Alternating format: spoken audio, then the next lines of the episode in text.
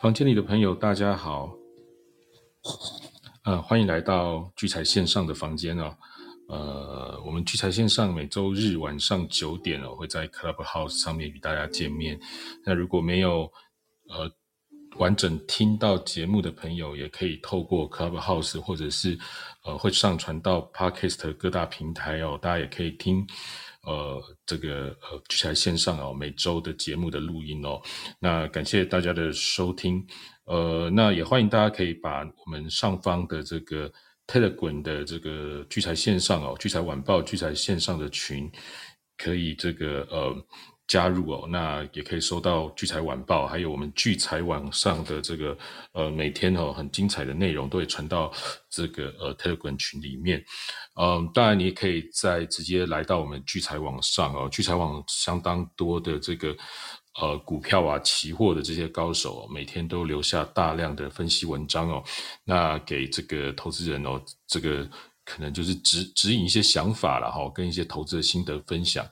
那这个最近就是有蛮好的回响哦，大家都觉得聚财网上的这些呃分析的这些文章呢，其实比市场上其他地方的这些内容真的是强太多太多了哦。我们这边都是一些这个高手才才有办法在聚财网上存活哦，不然的话早就被轰走了哦。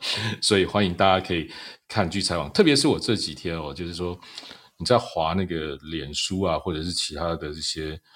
特别是脸书上面哦，哇，我觉得诈骗的广告真是多到离谱，而且写的真的是非常的扯哦。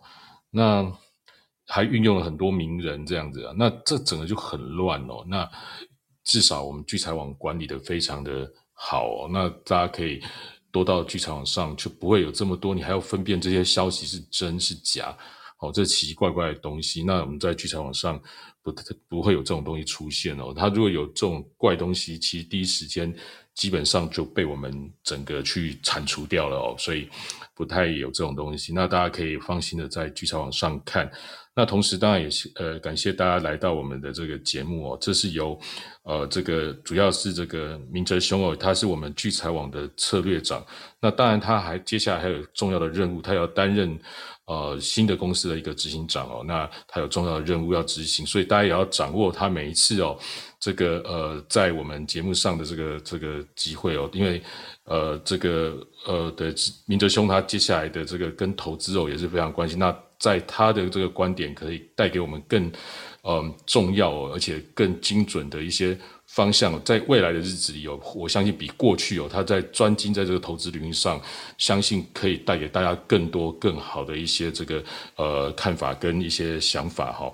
那所以大家一定要持续的一直锁定我们呃聚财线上在 Clubhouse 的这个房间。那这周呢，相信大家也这个有经过这个呃 FED 的这个 FOMC 的利率决策会议哦，然后周五的这个。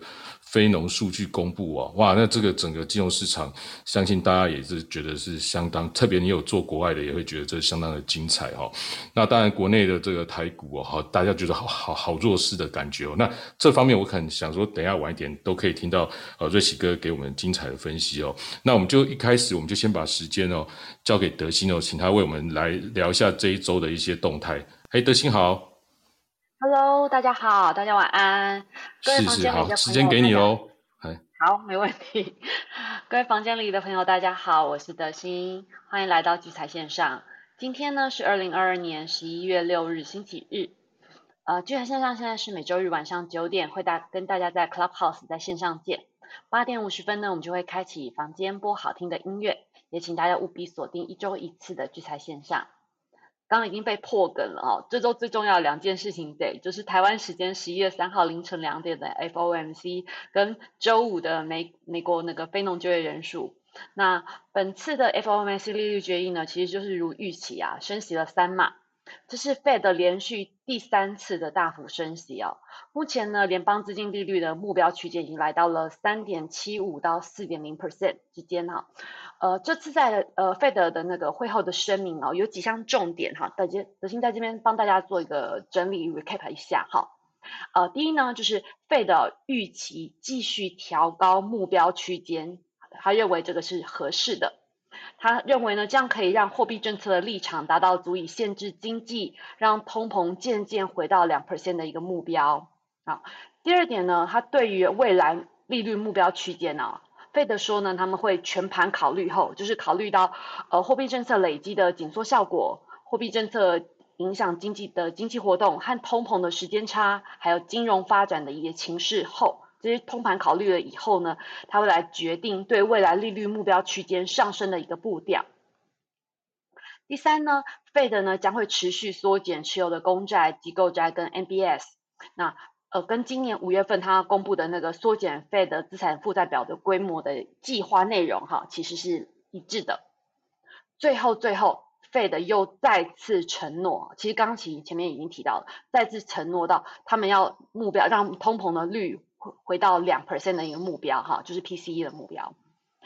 在 FOMC 的会议后呢非 Watch 啊，现在对今年最后一次的利率决议啊，预期升息两码的几率呢是五十五十二 percent，预期升息三码的几率呢是四十八 percent。好，那从会后释出的那个 Fed 这次会后释出的利率点阵图来看呢，呃，Fed 预估啊，目前本次升息循环的顶点应该会落在二零二三年，然后到二零二四年以后呢，才会开始降息。好，接下来是周五啊，周五公布美国十月份的美国美国非农就业人数啊，预期呢是二十万人，前期呢是三十一点五万人，实际公布数呢是二十六点一万人啊，是优于预期的。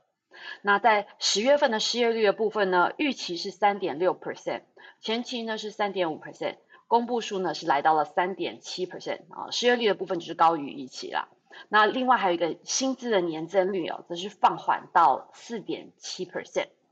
那虽然就是看到就业数据呢是高于预期，可是呢失业率其实是上升，而且呢薪资通膨是下滑的，其实在有点在显现出目前的劳动力市场似乎出现了有一些些放缓的迹象。哈，数据公布以后呢，美元起初是走高的哦，啊随即就立即暴跌啊。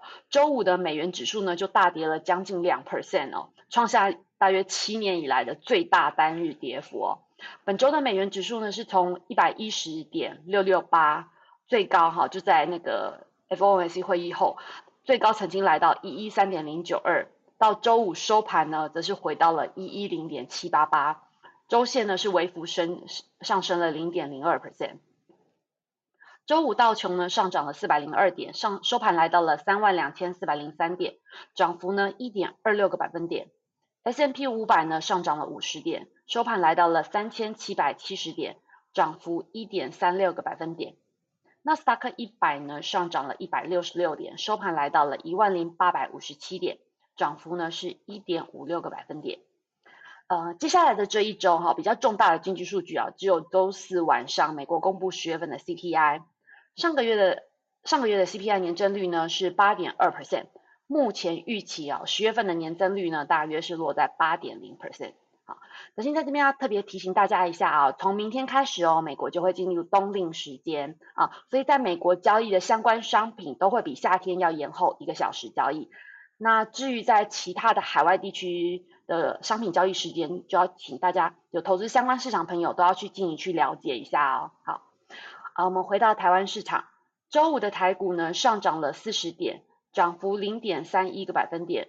收盘指数来到了一万三千零二十六点，成交量一千七百六十七亿。在成交量的占比中呢，第一名呢是电子类股，好占成交占比的六十五 percent，周五的涨幅呢是零点零二个百分点。第二名呢运输类股占成交占比中的八 percent，周五的涨幅呢比较大哦，它涨幅是三点零二个百分点。第三名呢是化学生技医疗类股，占成交占比的三点七 percent。周五呢，它是跌的，它的跌幅是零点零三个百分点。在三大法人的部分呢，周五投信跟自营商呢都是买超的啊，外资是卖超的。投信呢是买超了三亿，自营商买超了六点六三亿，外资呢是卖超了八十七点七八亿。好，最后我们来关心一下呃，目前聚财的犀利股神比赛的一个状况。第一名呢是价差王，第二名呢是海盗船。第三名呢是 A 零九六一五七九三六九听起来很像是一个电话号码的感觉。好，那接下来我就把时间交给瑞奇哥，瑞奇哥晚安。哎，德兴晚安，各位聚财线上房间的朋友，大家晚安，我是吴明哲。那很很高兴哦，今天在这个非农之夜之后啊，我们就第一时间再来跟大家分享接下来呃一个星期，我们大概对于台北股市啊，或者一些海外市场的一些观察到的机会哦。其实我觉得来到这边的时候，你大概可以想要想要有一个比较有连续性的一个呃方向的呃理解的话，我真的蛮蛮提议大家，我们这个聚财线上因为都有录录音哦，也就是说，你想要知道这一波这个落底的过程，那我们一路。跟着这个盘势的变动，一个礼拜一个礼拜的追踪啊，其实你现在之所以没有办法马上跟上这个盘的原因是，也许你没有，就是你的想法里面，你可能没有想过这个盘会是这样走的。那你如果回回听从九月底到现在，大概呃这一路以来大概四四五次的节目的话，哦，就是你大概听听听。过去从十月初到现在的这个我讲的部分，我在九月底十月初，我在跟大家讲我的我的假设是这样：十月份跌很多，但是我假设十月份会出现二零二二年的低点。那所以我们这十月份一路都在追踪二零二二年的这个低点会不会是在十月份出现？那今天晚上我大概就是刚好在。呃，礼拜四哦，就是美国 FOMC 利率决策会议之后，那台股虽然是下跌，但是到了星期五，在非农数据公布之前的日盘，哦，就是我们礼拜五的盘中，你可以发觉到台股其实是强劲的。那这个从礼拜四到礼拜五的一个变化，你大概可以隐约的知道说，这个是理论上。美元指数，嗯，美元在升息，哦，这个这个事情好像暂时是有被淡化。那当然，这个趋势对于对于很多的事情的影响，我们其其实这半年多半年多以来的追踪，你大家都了解，就是美元的强劲是今年造成股市下跌一个很重要的一个因子。那当然，这这原因是来自于这个利利率的不断的快速上升。那到了十一月，十一月这一次的这个升息三码，其实在大部分的投资投资专家或者投资大户里面，大概他已经都可以假设得到了，或者是说大家已经觉得哦，这个价格已经都反映出这个这个变化，也就是说，从礼拜四到礼拜五的台股，你已经可以大概可以感觉到的事情是。这个消息虽然是利空，但是已经钝化了。就是美元继续升值，呃，升息，这个汇率，呃，利率的一个差扩大，虽然是在扩大。比如美元跟台币的利差虽然是在扩大，但是你已经可以感受到的事情是，它的上涨幅度没有那么大。所以我们在礼拜礼拜六，哎，早上起来你就发觉，哎，美元指数在星期五那一天。到收盘的时候，美元指数是呈现单日大跌近两个 percent，创七年以来单日最大跌幅。这这个告诉我们一个事情啊，就是这几个月以来造成台北股市或者国际股市下跌的一个重要因子，呈现一个呃，就是钝化，就是有点麻痹了。大家对于这个美元的不断强劲有点麻痹，也就是说开始不反应喽。那不反应这件事情。回归到我们原本的假设，我们假设的是十月份如果是二零二二年台北股市的低点的话，一零六二九不一二六二九，那一二六二九这个位置出现在十月二十六，也就是十月底的一个时间。那这个这个时间我们可以发觉，如果你现在你的手机是方便看三组股市的话，我觉得这是大家手上都有的一个软体哦。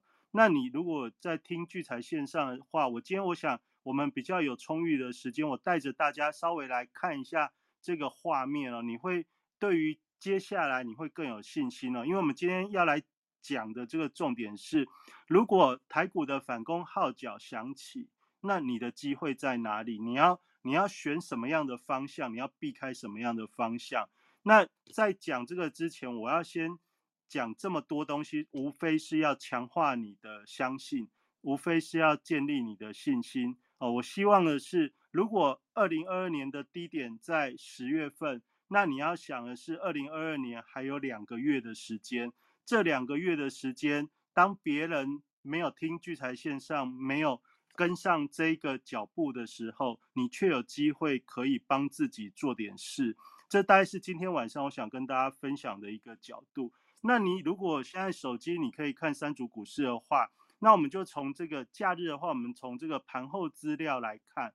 盘后资料，我们先来讲大盘。所以你盘后资料点进去会有一个大盘分析。那大盘分析，我先讲一下，我们从十月份到现在，台北股市的重要的转折点有哪几个位置哦？第一个位置就是十月十一号那个跳空下跌，跳空下跌那个缺口是一万三千四百点到一万三千七百点，那个离现在还有一点距离，但是你待放放在心上哦，以后涨到这个位置的时候，市场就会热络。那我们不要等到市场热络，你才你才你才去注意你的机会，而是要在现在，我们已经可以感觉到。低点可能就在十月份的时候，你要先看的是这个低点似乎已经出现了。好，那我们低点要出现的话，我们怎么去确认呢？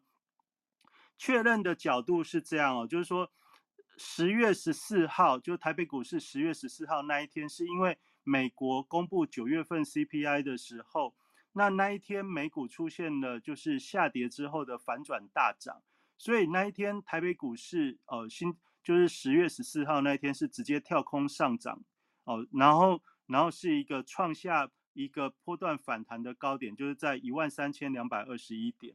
但是从了那一天之后，台北股市的这个指数都没有再越过一万三千两百点，那甚至连十月十四号的收盘一万三千一百二十八点都没有再越过，所以呢。你大概可以知道哦，这一波台北股市的一个压制点，它压制的位置，你可以知道就是一万三千一百二十八点到一万三千两百二十一点这一百点的时距离当中，就是呃十月份以来的压制点。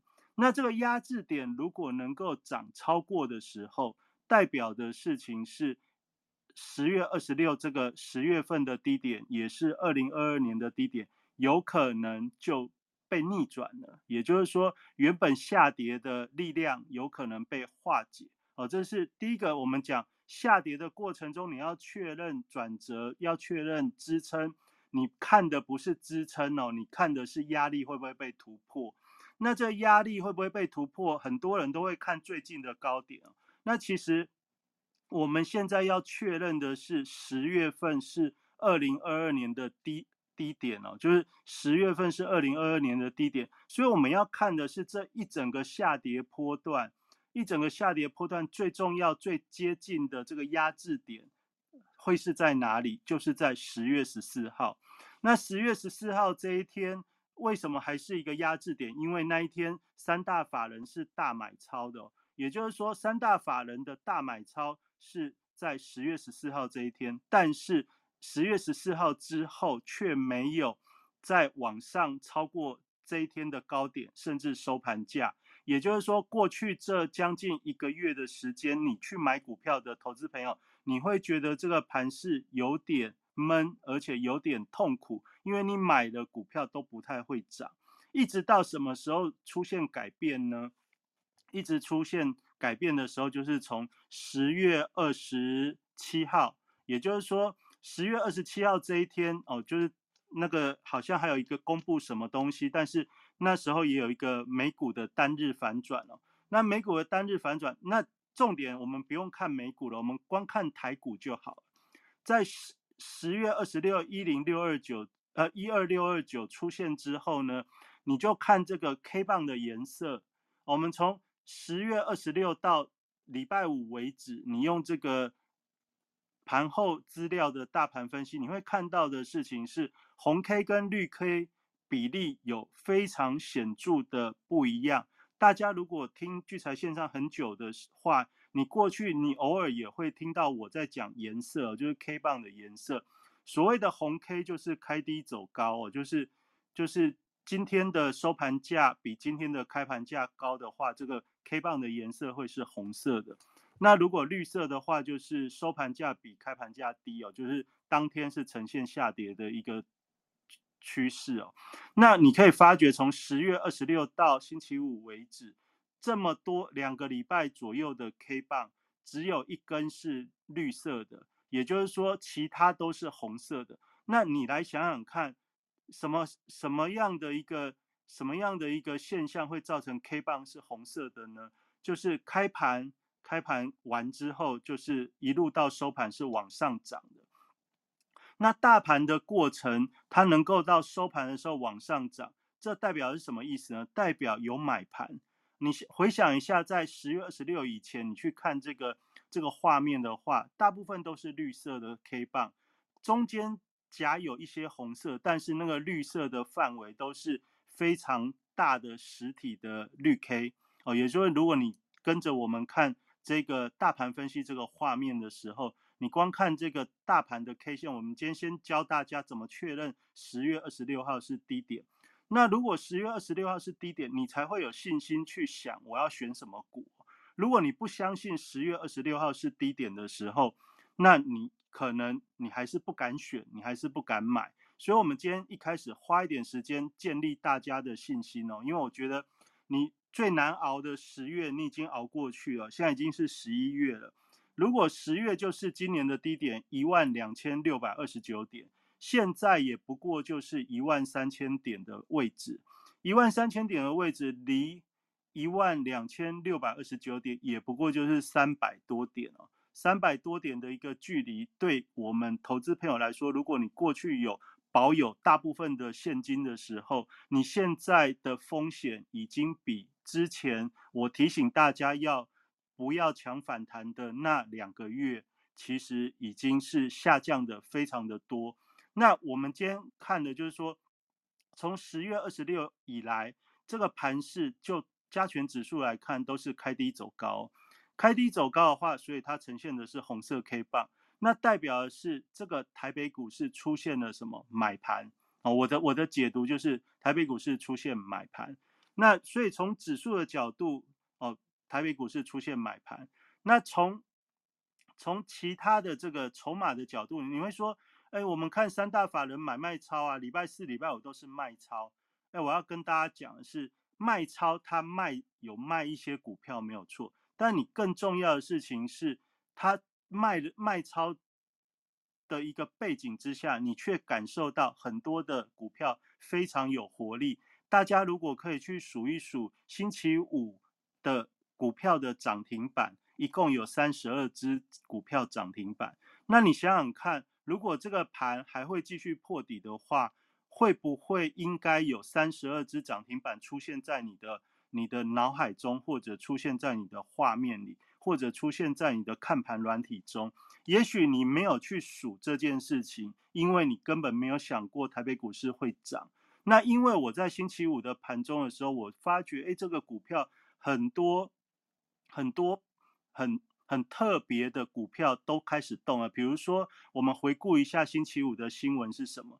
这个台华台华投控的这个董事长又说话了，就是就是只要航运他只要一说话，都会引起波澜哦。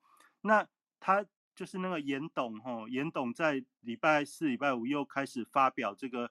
对于航运的一些看法，那他发表什么其实不太重要。我觉得你不用去细究他认为运价过高过低以后会赔钱赚钱这件事哦。重点是你要看台华投控会涨停板哦，就是你已经知道航运族群都跌到很低的位置，跌到很低的位置的时候，如果有股票开始会涨停板，开始会吸引话题的关注。这是低档股票非常重要的一个因子。低档的股票最怕的是什么？大家还记得我上礼拜跟大家讲，当台北股市跌到这边之后，你会发觉反弹不太有力。反弹不太有力是现在到十二月一个很重要的特性。这个特性是你看起来反弹不太有利，因为今年台北股市的股票下跌幅度非常的大，下跌幅度很大的时候，所以它每天的上涨下跌上涨下跌，那一个你看到的技术线型会失真，因为呢，现在的价格它就算涨停板，相较于今年。一整年的下跌幅度来看的话，你在你的手机、在你的电脑，你是看不到它上涨的强度的哦。这是这是接下来这两个月大部分的投资朋友你不敢买股票的潜在因素之一，因为你会觉得说很多的股票都涨不太多，呃，这是做你如果是学技术分析为主的投资朋友，你。也许会被这个图形的现象给限制住你交易的热情。那我们今天花很多时间，无非是要跟大家讲，如果你用一二六二九当做十月二十九是今年二零二二年的低点的时候，你要理解的事情是，大部分的股票离十月份的低点都非常的接近。也就是你只要有钱的话，你现在的风险是相对非常小的位置。那剩下的事情是你要怎么去选择？那我们一开始要讲这个，那讲这个原因是美股，你从美股的角度，你可以看到十月份是低点。你从台股的角度，明天明天因为周末的这个美元指数的下跌，也就是说造成台北股市下跌的那个因子，它是有利的。哦，就是我们都这这半年这半年的台股下跌。是因为美元强劲，那既然周末美元是回档了，那代表是台北股市明天开高的机会就蛮高的。那明天开高怎么样可以做确认呢？这个确认就是一万三千一百二十八点，就是十月二十呃十月十四号收盘价一三一二八。那这个在我们台子期的夜盘其实非常接近了，就星期五。台子期夜盘已经非常接近这个价格，那我认为就这个基本面，就是影响股市下跌的因子，在礼拜五周末的时候，它出现一个比较大的反转，所以是有利于去挑战。那这个如果能够超过一万三千一百点的话，那你基本上就可以假设十月份是今年的低点。那到假设现在十月份是低点的话，到十二月份你会知道。大部分的集团股它都有年底做账的呃企图心，我们不要讲说它一定会拉高，但是它会有年底做账的企图心，它不希望它的股价太过于偏离它所谓的价值。所以，我们回过头来看的话，你从这样的角度，你可以先帮自己打打气，你可以想，现在的风险已经较先前。低非常多。你先前九月、十月，瑞奇哥跟你说你先不要去抢的时候，你都敢抢了。那在十一月份这样子已经很多的现象告诉你没有那么恐慌的时候，你反而不要太不要太呃悲观。我反而鼓励大家，你也许要稍微积极一点。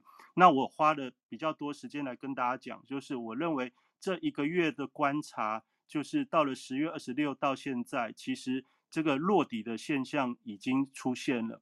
那除了指数的红 K 之外，股票的活泼度，特别是跌升股的上涨，已经越来越多了。也就是说，过去这两三天，就是礼拜三到礼拜五，甚至过去这一个星期，你已经可以看到，你很多的股票在你的自选股名单当中。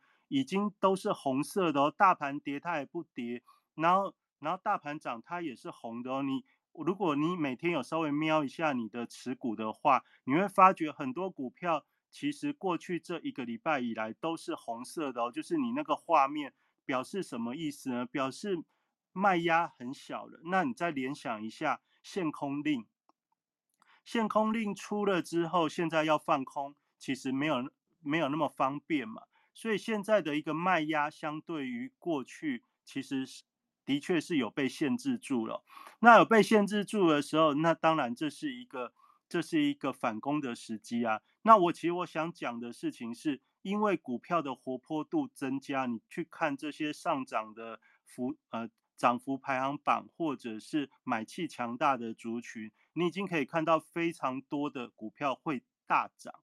那这样的现象表示有人要买股票嘛？那有人要买股票，这时候我们问问我们自己啊，我要不要买？如果有人要买，但是不是我的话，那你要不要赶快想一想？如果不是我要买股票，那是谁在买？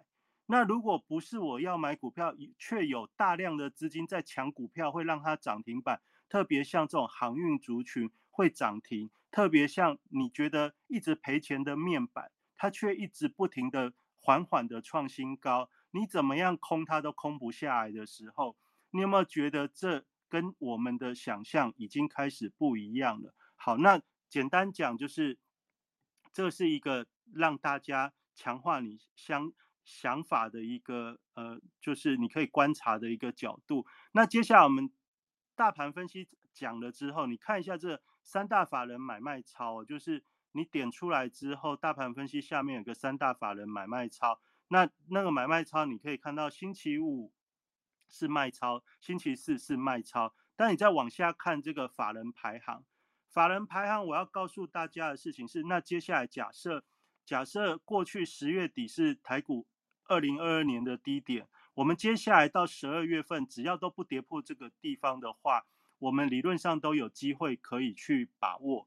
那你要怎么把握呢？你要看的是法人在买什么吗？哦，不是，你要先看的是星期四、星期五三大法人是卖超，所以你要先看的事情他们在卖什么。所以，我们今天假日的时候，我们先看，既然很多股票会上涨，但是。法人在卖的东西，你不要去跟他拼啊。也就是说，现在很多股票会上涨，那你要避开那些不会的。啊。那些不会的股票是什么呢？就是法人正在卖的股票。法人正在卖的股票，你避开的话，其他你获胜的几率就会大幅的提高。所以，我们先看一下这个法人排行的部分。法人排行的部分，你先点一下上市的卖超。上市卖超第一名是红海。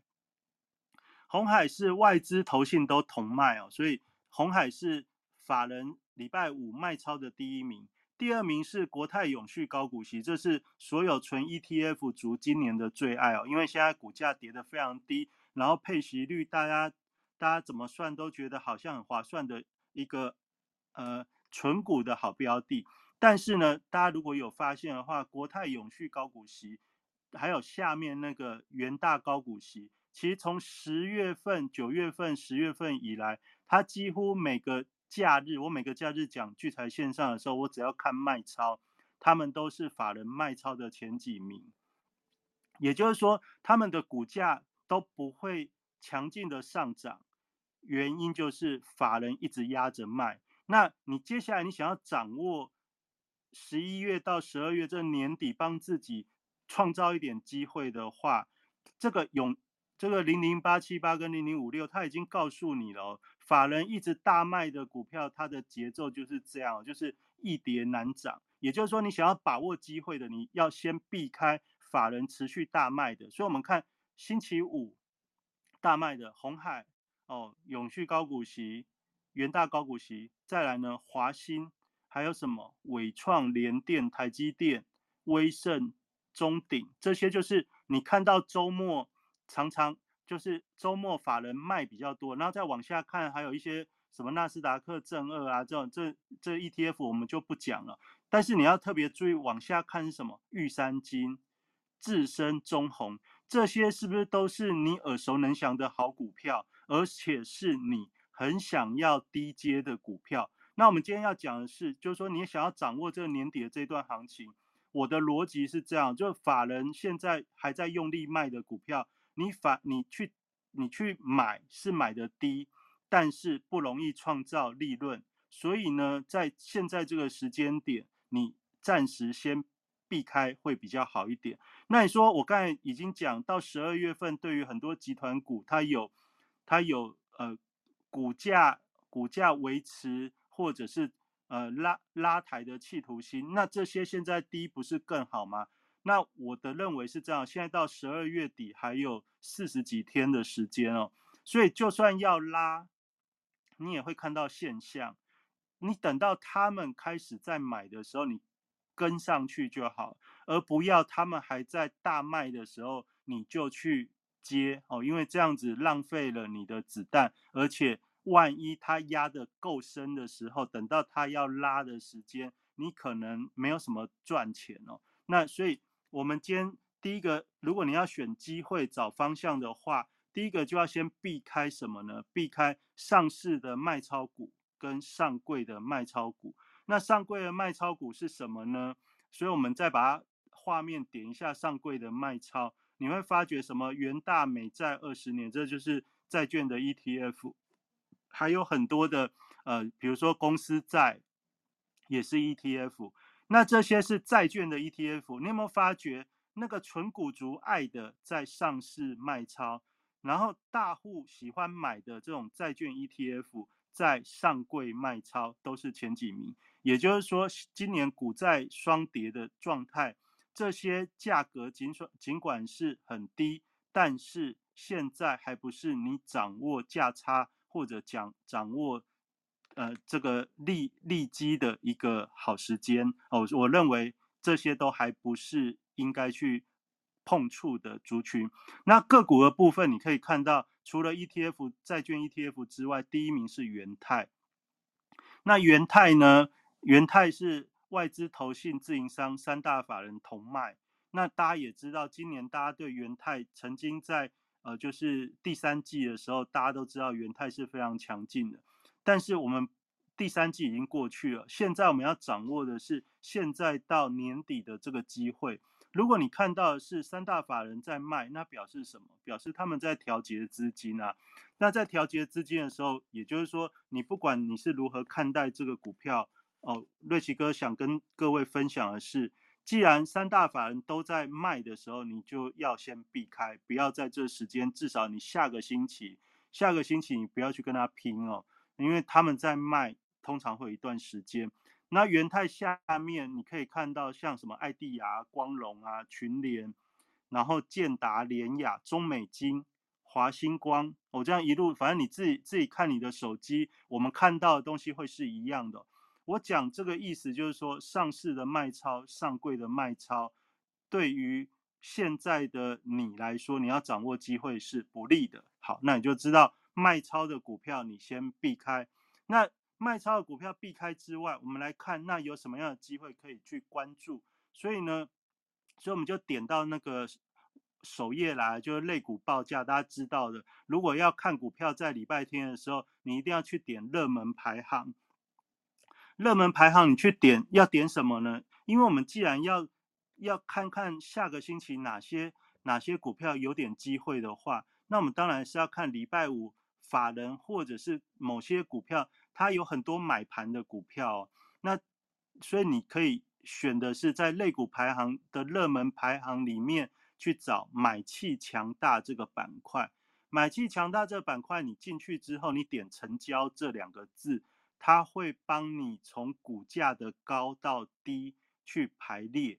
那股价高到低排列，我们以现在来看，礼拜五的买气强大板块的话，你按成交之后，股价从高到低，第一名是一千九百七十块的信华，就是五二七四哦，这应该是股王吧？股王或股后，反正不是股王就股后，我没有特别去关心高价这么高价的股票。那往下再看的时候是这个彩玉哦，彩玉是今年刚挂牌的新股票。那当然一挂牌之后遇到台股不好，所以它也跌跌幅跌了不少。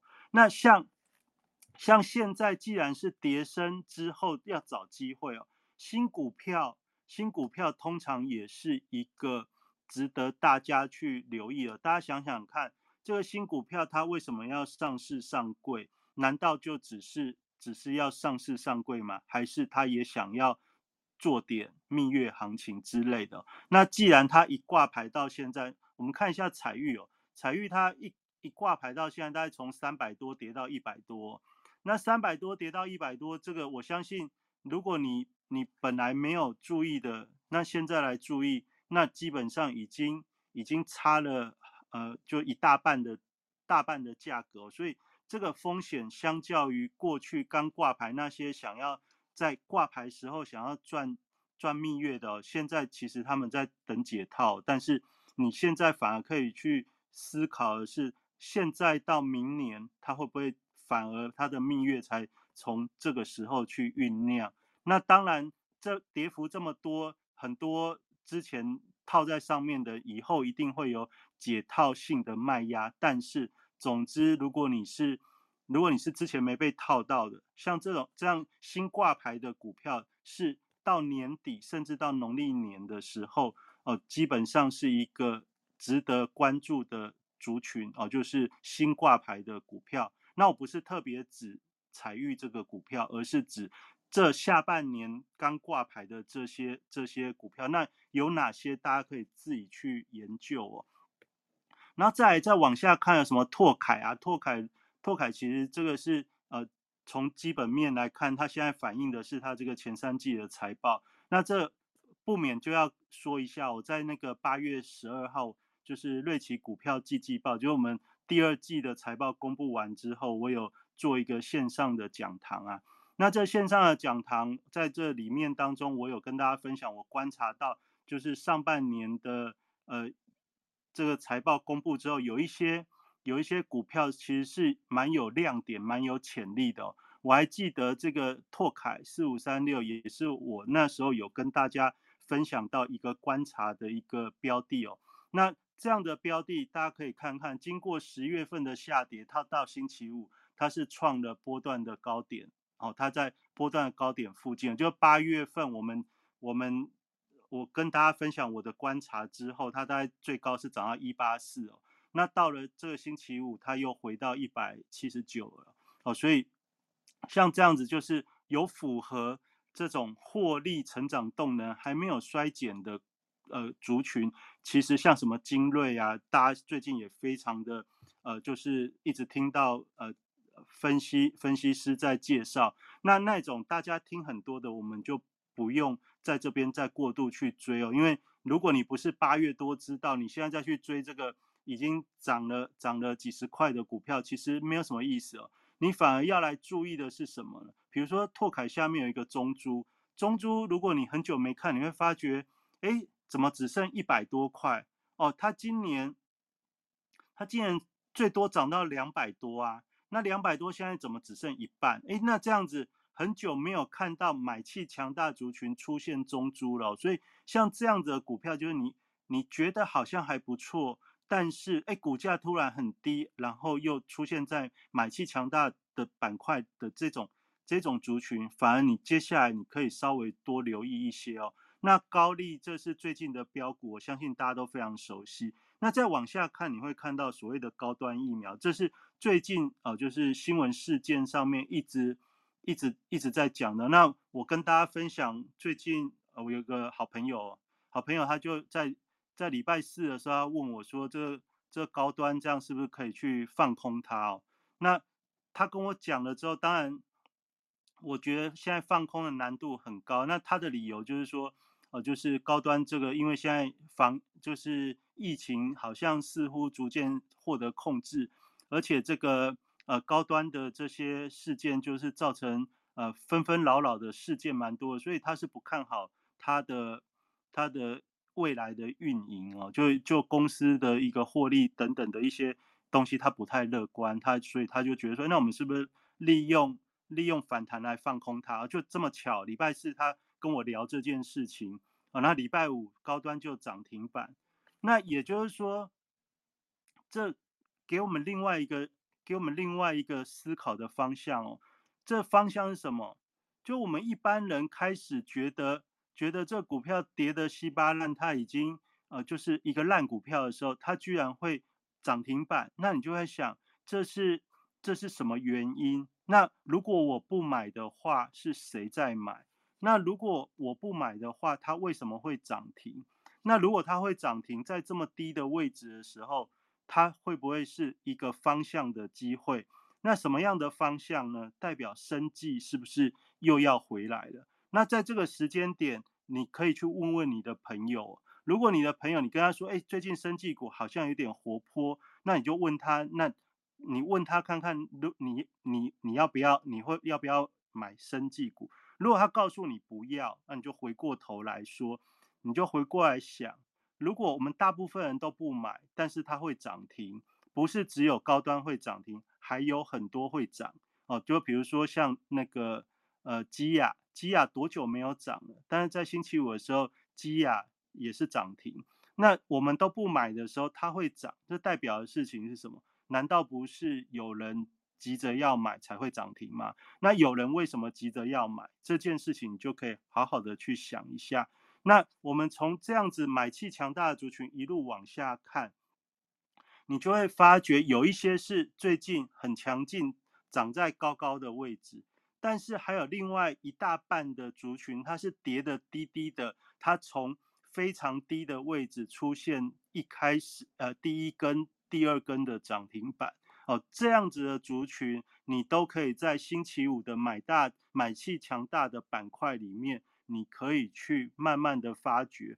那我大概都是用价格去做排序，也就是说，比如说我现在我比较喜欢的价格区间，大概会是在二十五块到七十五块之间。哦，所以像那种刚才我们讲，呃，一百块以上啊，或者好几百块的这种股票，我大概都不会太太花心思去做。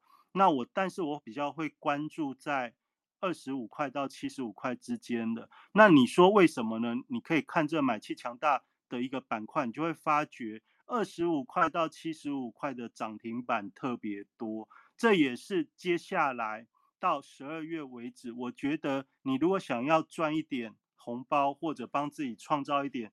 机会，我觉得在这样的价格区间的股票比较容易是比较容易引起关注。那这样子的一个效益，可能也比较符合大部分我们现在今年讲的，就是你用小资金去赚大波动，因为今年是一个大通膨、大波动，也是大翻身的一个时间。那今年这个趋势至少到十一月为止都没有改变。那你要怎么样去赚呢？就要找找那种会波动的啊。那会波动，基本上会涨停，就是我们大家买股票比较喜欢的。那你这这时候你就会看，那这些都会涨的、会涨停的股票，就表示他们有企图心，因为它亮红灯之后，希望投资人去关注它。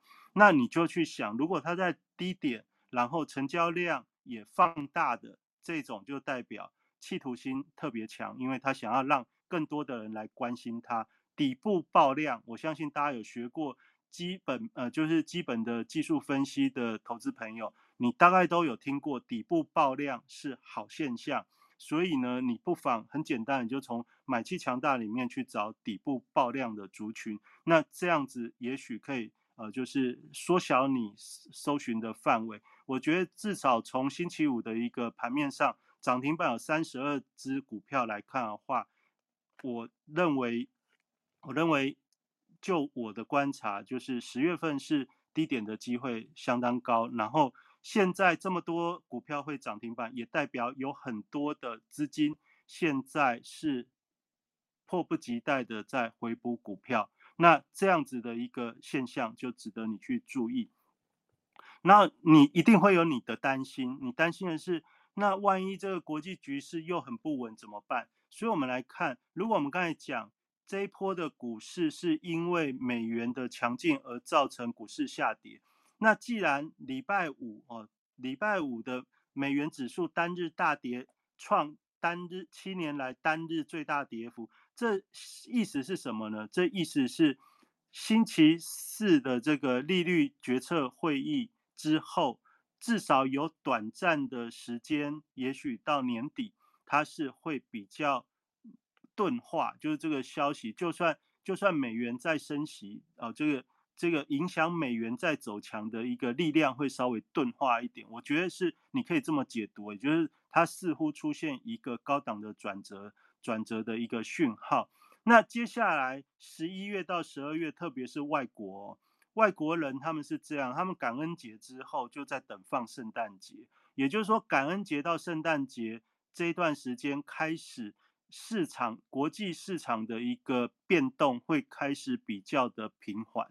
哦，那国际市场的变动比较平缓。大家知道十二月份还有一次 FOMC 的利率决策，那但是呢，到了那时候他们都已经在准备要放放圣诞节哦，就是感恩节之后，大家基本上都在等着放过年了。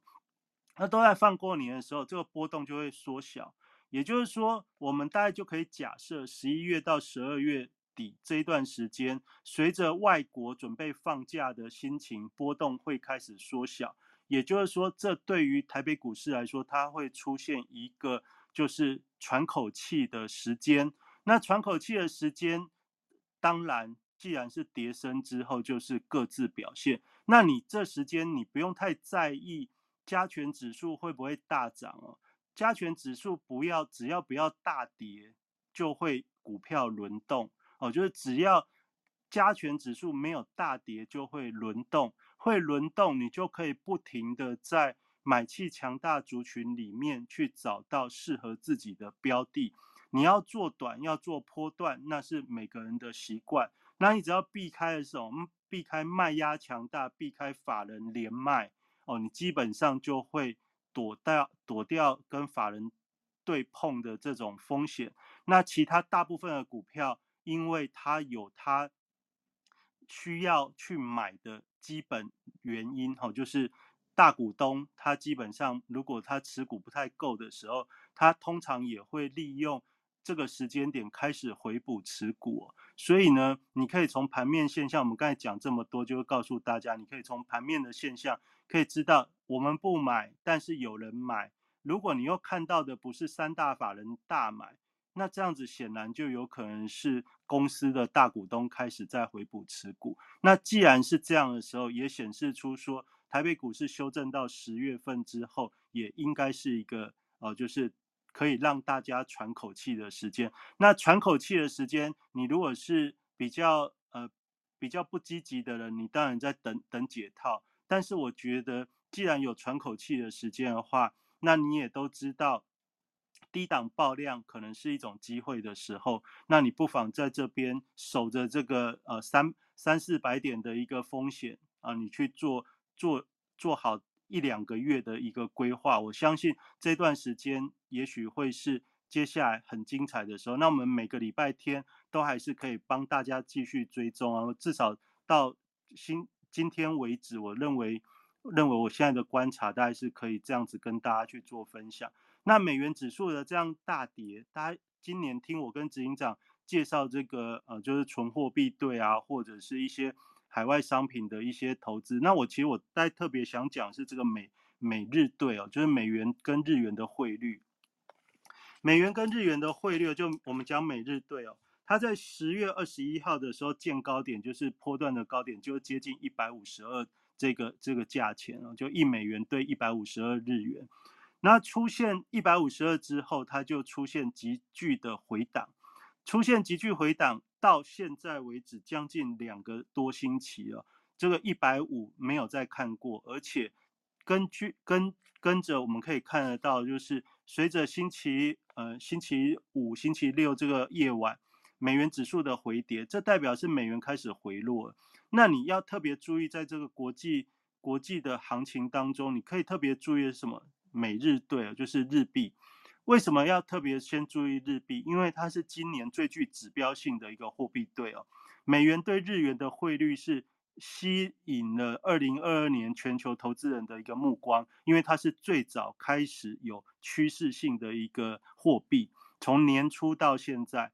那假设假设现在美元开始转弱的时候，如果美日对也开始出现拉回，也就是说日币开始没有那么弱的时候，那这也是显示出说，显示出说这个美元整理的时间开始了。那美元既然涨了好几个月，那现在即将到这个呃年底了，那很多的这些法人啊，他为了要准备放。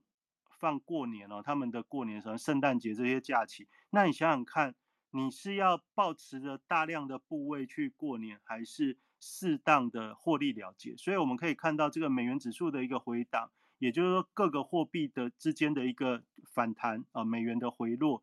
其实你大家可以想到，就是今年整个趋势到现在接近年底的时候，赚钱的法人他开始有一些获利调节的动作。那随着量能应该跟波动会在接下来一两个月开始趋缓，所以呢，所以你不妨可以照这样的思考去去安排哦，就是说，比如说像欧美队啊，或者是美瑞队这些哦，就是我觉得这个呃，今年有也是有非常大趋势的这些货币哦，那来到这边的时候，比如说欧元会不会稍微转强一点？哦，当然在这种比较趋缓的一个背景之下的话。它就不会像呃，就是第三季这样子的一个恐慌，而会进入一个大的区间的一个状态。那大区间的状态，根据礼拜六的这种好，就是到礼拜六我们来看的话，诶，欧元又要再挑战一比一的这个关卡哦。那一比一啊，就是欧元跟美元这个汇率一比一这个历史性的一个位置呢，上上一次就上礼拜挑战失利哦。但是你要想，在这个利率决策会议之后啊，那欧洲的央行其实升息的脚步也逐亦步亦趋的开始跟着美联储哦，所以你可以知道欧欧央跟美联储这个利利差的部分至少是先维持住了，所以呢，这个一比一的位置如果它可以站回去的时候，这对于很多投资机构来说，它会是一个重新评估明年行情的一个脚步。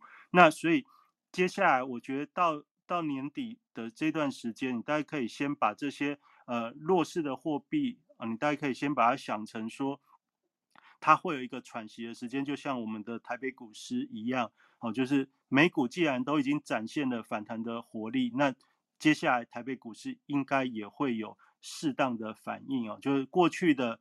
悲观，你可以先暂时放下，接下来你可以稍微比较乐观的去看待。那股票呢？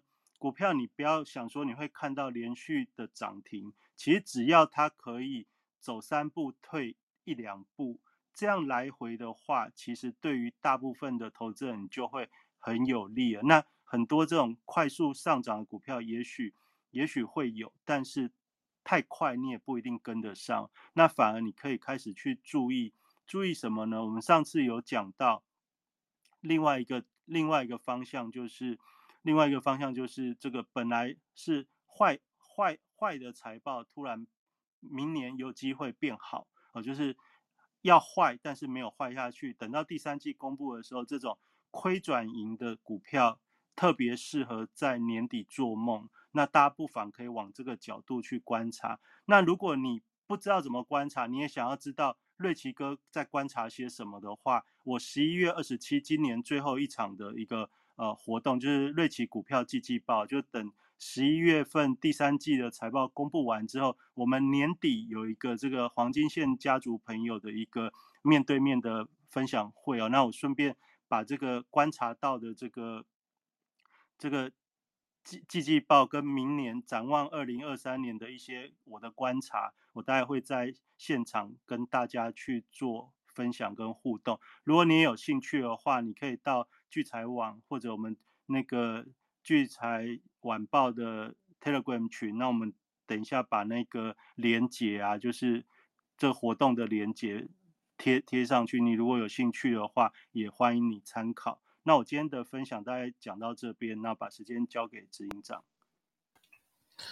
好，感谢瑞奇哥哦。那这个瑞奇哥的，瑞奇哥，你这个今天讲的好全面，而且其实其实可以，我觉得你已经把所有可能的一些呃状况跟。很详细的看法已经跟大家说明了，我觉得超级超级精彩的。如果各位如果没有从头听到尾的朋友，应该等一下结束之后再听一下重重播。要从十月开始听，要从十月哦哦哦哦，从十月开始听，从这哎，瑞奇哥真的超强的哦，瑞奇哥现在真的超强。哎，瑞奇哥，接下来他以前还有一些我们聚财公司的一些其他的杂事哦，要要协助我。接下来瑞奇哥是全职专业哈，然后这个等于是这。个个全部都是在没有杂事哦，就是要投资上面哦。我想他接下来观点一定会越来越精准哦。大家每周日哦一定要锁定我们聚财线上的这个节目哦。那呃，大家也可以记得上面要这个特滚要加，然后还要 follow 我们每个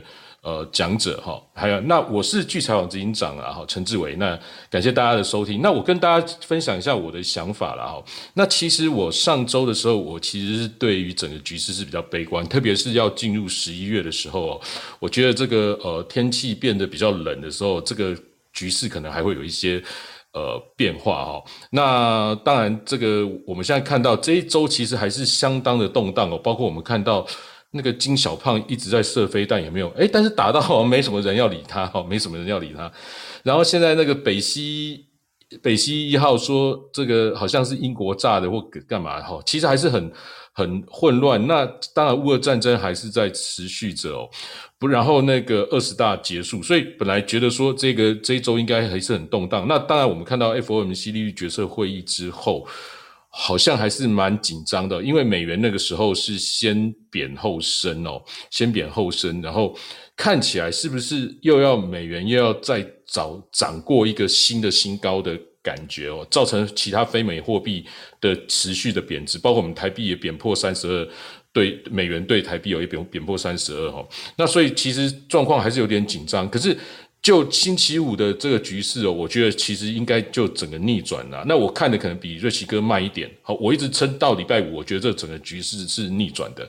你看，我们看到这个题目里面哦，美元指数哦单日大跌近两 percent 哦，创七年来最大的跌幅。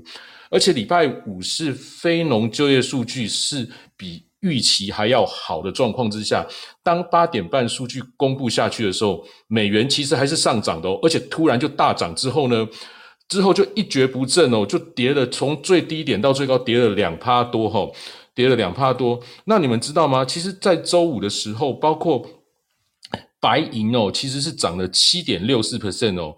那个那个纽约轻原油是涨了五 percent，布兰特是涨了四点三，黄金涨了大概三点三 percent 哦。那澳币涨了将近三 percent，那欧元哦，当然就是美元指数百分之六十，大概就是欧元，欧元是涨了大概二点一 percent 哦。那英镑涨了一点九 percent，那加币涨了一点九 percent。那通常我们看的是美美加，所以美加是跌了一点九哈。那美瑞瑞士法郎也跌了一点八哈，美日是跌了一 percent。也就是说，我们看到这这个礼拜五，我认为这个整个趋势哦，是真的应该是被逆转的哦，被逆转的。那这个那等于是印证了瑞奇哥的看法，他觉得说十月可能是。台股股市的这个低点，哦，那我本来觉得说，这个台币可能还是会弱哈，然后可能资金还是那包括台积电股东。已经太多了，这样。可是我这样听完，我我觉得可能接下来就像瑞奇哥讲的，这样可能低点这样过去。但是我个人认为，指数特别是台股还是相对其他股市还是比较弱势。可是比较弱势不代表，就像瑞奇哥讲的，不代表股票不会强啊。它里面还是有非常多的股票会轮动，特别是可能全指股可能不太强的时候，然后里面的一些比较中小型的股票哦，或者比较有有利基型的股票，可能就会动的。非常非常的厉害。那当然，这时序上大家可能知道，说我特别在意这个时序。那刚刚这七哥也都点到了哈，他讲说，接下来十一月多是感恩节。好，那我们看到下一次 FED 利率决策会议其实是十一月二十十二月二十二号。可是接下来感恩感恩节十一月底之后呢，其实就大概在欧美就大概就进入比较过节的气氛。那今年以来动荡都非常大，所以我们可以预期到接下来因为过节，然后他们也不太可能有新的战事去发动。哦，新的这个正式发动，加上二十大结束，凝聚那种最大的压力，吼，就是中美对抗最大的压力已经过了，加上。美国的其中选举在两天之后就就开始了，也就是大家所有对抗的压力大概就在接下来的几天哦，也就是可能礼拜五就已经提前反应，就已经释放了这些压力了。所以呃，可能接下来的方向就会跟这一整年以来的方向是有点不太一样哦。虽然我觉得也不会说就呃也也不会说是反向就冲的很厉害，像礼拜五一样，美元指数一跌就是两 percent。但是这个这个这个趋势大概是就是已经有点就是逆转了，而且会朝这个趋势去走，当然这个就不会很强，因为交易清淡嘛。我们可以知道说，十一月十呃，等于感恩节之后，十二月呃，也就是我刚刚讲的这些选举，包括我们台湾也要选举，对不对？然后大家所有压力集中到最后都已经开始释放之后，十一月、十二月是这个呃圣圣诞节哈，然后大家的那个新历年，然后接下来其实一月中、一月底又是这个呃中国的农历过年，但包括我们台湾也过这个农历年嘛。所以其实等于是十一、十二接接下来十二一哈，通通都是一个比较清淡，跟比较会塑造不会有相对利空冲击的这个时间点。然后因为过去已经跌了这么久、这么长一段大半年的时间哦，那股市啊，按照美元是涨了大涨涨了好几年一两年，这一年特别强，所以整个趋势是反过来的几率哦。是大的，但是因为是清淡，所以它不会是是很强劲。但是如果就放在台股里面来讲，它指数虽然没有很强，但是真的个股可能就很有很多机会了。那所以大家不要这个看过去这样丧失信心。我觉得刚刚瑞奇哥分析的非常非常精准哦，非常的好，跟我看这个国际局势其实是有有有有雷同的哈。那那瑞奇哥等于更早就发现这个可能性哦，所以其实大家每个礼拜都要仔细听。呃，瑞奇哥的这些这些分享哈，那下个礼拜我们看到比较大的是 CPI，不过我觉得它影响力应该就还好了，因为接下来虽然 FED 口头是说。这个呃，主席口头是说要看接下来的数据啊，什么演变，但我根本就不觉得他们是看接下来的数据啦，因为接下来数据大致上他们也都可以掌握了啦，他们看接下来的政经局势发展好不好？政治局势发展哦，就是各国的博弈加上他们美国内部政治的这些状况。他才来决定接下来是怎么升息的。不过我们也可以预知到，它升息的最高利率目标区间大概在哪里。所以种种这些基本上尘埃落定，已经没有太大的这些变化了。那欧欧洲或者是主要的这些工业国。追上美国升息的这个脚步，基本上我们也看到嘛，欧元也是三三码，哈，英镑英国也是三码，就是这样升升升，所以其实那个利差已经不会再扩大了。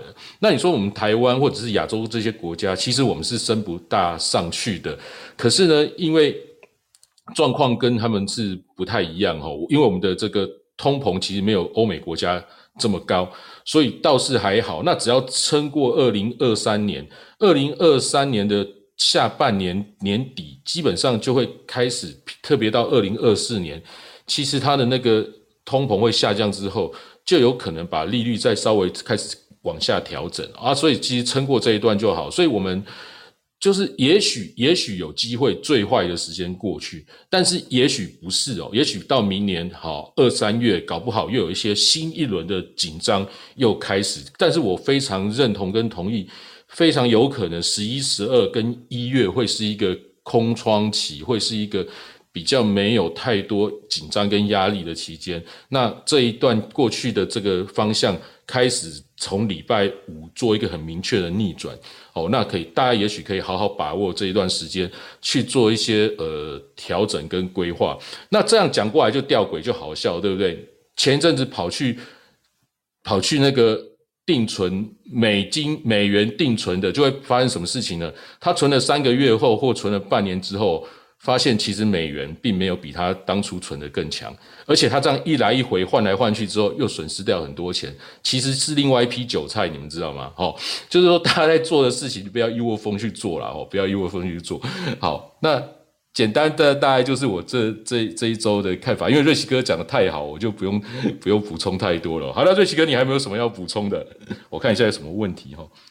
哦，同意，精彩。好，在在我们在左下角 chat 那边哦，有同意啊，很精彩。瑞奇哥超强的，对对对对对，太强太强了。对，所以我就没什么好讲了。哎，瑞奇哥，我我忘记了，刚才有想到一个，但是我现在忘记了。很年纪大，这会。一闪一闪一闪而过，又又忘记。下次下礼拜想起来再说好了。哦，好好，那你要想到要记下来，下礼拜再讲。哎，对，那我呢？我下我周三呢？我我上周三跟周三我们战胜全世界，我是跟大家讲那个呃那个什么经济重要经济数据哦，重要数据公布前后的交易战法。那我下下周就接下来后天呃就三天之后我还会继续聊哦，因为从 FOMC 啊、非农啊，哦这个很多数据在公布，我们可以做一个验证，所以我会跟周三的嗯那个好朋友，我会跟大家再来把大家我跟大家讲，我们就复习一次，然后看看这些。来是不是这样走？那在未来你看到重要数据的时候，就知道大家可以怎么操作哈。那这个想要参加的人，我等一下也会贴在我们 Telegram 群里面哦。虽然我贴过很多次了，不过也许你之前没注意到，我等下再贴一次，好不好？谢谢大家的收听哦。那如果呃喜没有听完整的，请听重播。哎，瑞奇哥要讲话是？嗯，刚我们那个留言有朋友说，之前外资一天买一天卖，被扒到好怕。那我大概是想要回应一下，就是说，之前因为你还没有确定这个趋势的低点在哪的时候，你可能关注到你可能用基本面什么去选的股票，你可能会觉得说，哎，是不是开始在买？但我要跟大家分享一个角度是这样，就是外资一天买一天卖呢，它在低点，它它的目的不是要拉股票啊。它的目的是要回补持股，因为之前在下跌的时候，它卖的量卖太多了，所以卖太多之后，它是要回补持股。那你要想想看，如果你要回补持股的话，你是大户，你是要一直拉，还是要一下买一下卖，把别人都洗掉？就是只有你敢买，别人不敢买哦。也就是说，我上礼拜如果你有听我讲，我说在低点的时候，这个反弹不会很强劲哦，不会很强劲，但是。他的目的不是不是要让股票崩盘啊，他的目的是他想要回补股票。这这个东西你如果能想懂的话，你就不会那么怕了。那剩下的事情是，那你选什么股票可以符合你的节奏？因为有的人是要做短线，有的人是要赚波段，这些这些时间性的问题不一定。但是总之，你只要避开，至少不要不要去选那种外资还在大卖的族群啊。例如说像台积电啊，就就大概是这样子的一个思考，你带去去观察看看，看出眉目之后，你再去安排吧。那大概是这样，那一买一卖这是常态哦。那因为那些大股票就是他想要回补，你想想看，这些航运族群，它跌到这边之后有多久没有再崩了？它虽然是不会涨，但是也不会跌啦。那既然不会跌，那那如果你看到。法人持续在买的时候，那表示什么？表示就是他们也不愿意卖了嘛。那你如果不懂这是什么意思的话，你可以去看看七八月的那种法人买卖超面板，在那时候都不会涨不会跌，但是法人一直买。那过了两个月之后，面板现在跟那个时候差了多少的距离？你大家可以用这样子的一个角度去体会看看。好，那我就补充这样子，谢谢。哦，好好，谢谢瑞奇哥。那今天我们节目大概就到这边了。那欢迎大家可以呃上聚财网看聚财网上高手的文章，然后也可以每周日哈听我们聚财线上的节目。那没听清楚的就听重播。好好，感谢大家。好，希望大家今天有所收获哈。那我们就是下周见哦。晚安，拜拜。我看还有没有问题哈？哎，都都是谢谢瑞奇哥，太棒了，都没有人谢谢我哈，太棒太棒。好，谢谢大家。